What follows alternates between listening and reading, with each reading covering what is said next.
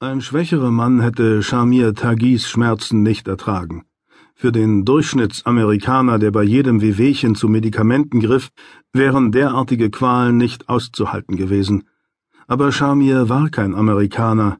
Er war ein in Russland lebender Kasache, 58 Jahre alt und unheilbar an Krebs erkrankt. An Lungenkrebs, der auf die Knochen übergegriffen hatte, der Schmerz zerriss ihn von innen her wie messerscharfe kleine Klauen, die an seinen Rippen zerrten. Und dennoch stellte sich Shamir jeden Tag aufs Neue dieser Qual. Für ihn gab es weder Morphium noch Hydrocodon, das waren teure Medikamente, und er war arm. Stattdessen nahm er Aspirin, das sein Sohn Rafik in großen weißen Flaschen, deren Etiketten sich bereits lösten, in Nakushino in der Apotheke kaufte. Er hätte ebenso gut Zuckerbonbons schlucken können, so wenig Wirkung zeigten die Pillen. Vor seiner Erkrankung war Shamir ein starker Mann gewesen, 90 Kilo schwer und mit Muskeln bepackt, die er sich durch lebenslange harte Arbeit erworben hatte.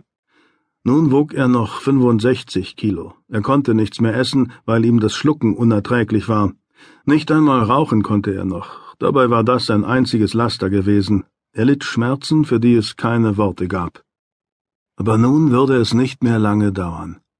Vor einer Woche hatte sein Sohn einen Mann zu ihm gebracht, einen hellhäutigen Araber, den der Imam der örtlichen Moschee empfohlen hatte. Ein ruhiger Mensch, bewandert im Buch, was Schamir immer wichtiger wurde, je näher der Tod rückte. Der Mann hatte sich auf den Betonboden von Schamirs Wohnung gekniet und seine Hand genommen. Vater, hatte er gesagt, und Schamir hatte sich nach Rafik umgesehen, bevor er seinen Irrtum bemerkte. Vater, Willst du den Propheten mit deinem Tod preisen? Schamir hatte genickt. Wirst du dann etwas für mich tun, für alle Muslime? Der Kammas-Tanklaster raste mit mehr als 100 Stundenkilometern die zweispurige Straße entlang, wobei er mit den Rädern der Fahrerseite genau auf der Mittellinie blieb. Einen halben Kilometer vor ihm fuhr ein entgegenkommender Lader an den Straßenrand, um Platz zu machen. Hoch oben in der Kabine des Kamers grinste Nikolai Nepetrov vor sich hin. Bei Überlandfahrten ließ er es gern darauf ankommen, ob der andere zuerst nachgab. Bisher hatte sich noch keiner mit einem Tanklastzug anlegen wollen, der 30.000 Liter Benzin geladen hatte. Seit fünf Jahren transportierte Nepetrov Benzin von der gewaltigen Sibniew-Raffinerie in Omsk zu Tankstellen im 800 Kilometer westlich gelegenen Tscheljabinsk. Er hatte die Strecke gründlich satt. Auf der Karte war die Straße Omsk-Tscheljabinsk als vierspurige Autobahn eingezeichnet. Tatsächlich war sie zumeist zweispurig und wurde von Militärkonvois verstopft, die mit 50 Stundenkilometern dahin ratterten. Hinter solch einem Konvoi hatte Nepetrov auch an diesem Vormittag gehangen. Erst vor wenigen Kilometern war es ihm gelungen, an einer Stelle zu überholen, wo die Straße tatsächlich vierspurig war. Der Lader blieb hinter ihm zurück, die Straße vor ihm war frei, zwei Spuren mit dichten Tannenwäldern zu beiden Seiten. Nepetrov trat die Kupplung durch, schaltete herunter und gab Gas. Das Dröhnen des mächtigen Motors grollte durch die Fahrerkabine. Er legte die Hände oben auf das überdimensionale LKW-Lenkrad und fing an, laut zu singen. Pa ulice mostovoi, schladewitsa savodoi. Er war ein guter Sänger.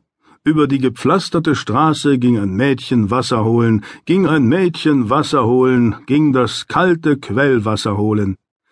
Ein russisches Volkslied, das er besonders liebte. Seine Stimme schallte durch die Fahrerkabine.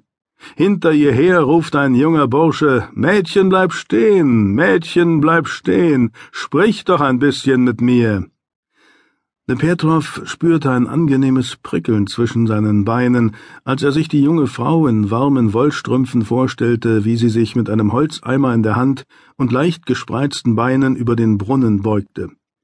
Vielleicht würde er ein paar hundert Rubel springen lassen, wenn er den Kraftstoff abgeliefert hatte, und sich eine Frau suchen, mit der er sich amüsieren konnte, auch wenn sein Mädchen grell geschminkt seien und nach den anderen Männern stinken würde, die sie an diesem Tag beehrt hatten.